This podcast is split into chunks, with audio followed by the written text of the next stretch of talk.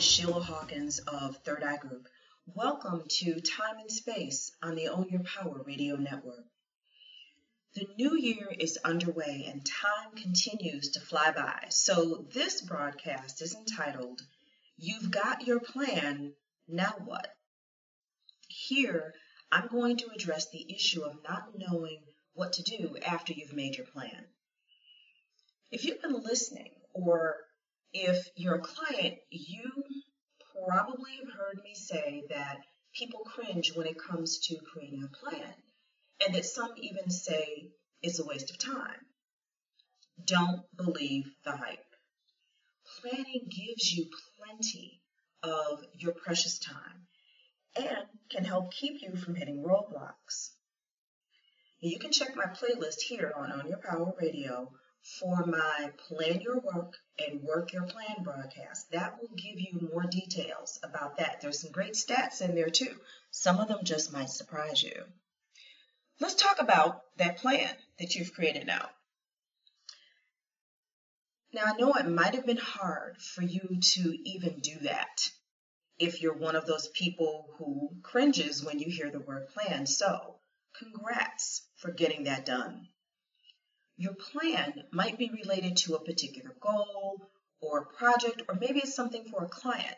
Whatever it is, once you've got it, you might not know exactly how to proceed.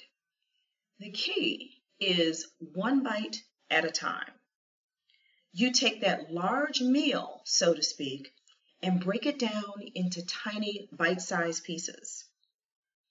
Now, in your plan, you would have outlined the milestones for each goal or project. And let me say this now if you didn't do that, you have to take a step back and get that done first. Well, looking at one milestone, figure out the smaller steps or tasks, those bites, those individual bites, the things that need to happen to reach that milestone. Those are the things you add to your calendar in say a chronological order. Of course, some things have to happen before others, and other tasks may, de- may be dependent on some. So you add those into your calendar. And putting those things into your to do list is okay as long as they will take up to 15 minutes. If they're going to take longer and you don't have them in your calendar with a set block of time to complete them, you're asking for trouble. With the beginning of each week or at the end of the week for the upcoming week, you want to go through this process. It doesn't take long at all. As you place things on your to do list and into your calendar, just like eating a meal, you don't want to bite off more than you can chew. You know what happens when you do that. It's not pretty. Don't overload your plate. The other things that have to be done can stay in the fridge until you're ready for them. Stick to your priorities as you plan.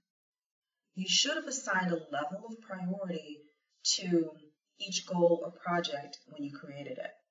That allows you to automatically know which tasks have priority over others when it comes to scheduling them.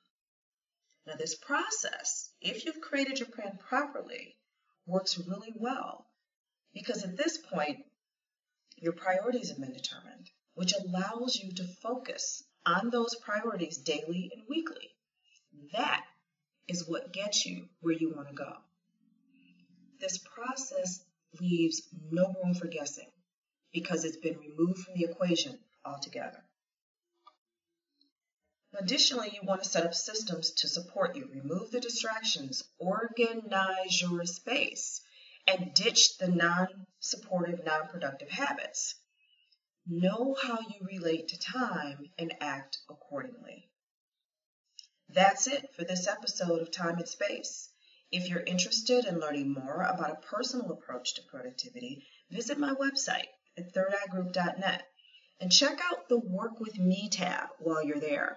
You'll find a link there to sign up sign up for your complimentary deep dive session. That's your opportunity to look at your challenges when it comes to getting things done and delve to the core of one of those challenges. Until next time, get it done. And don't quit. We want you right here listening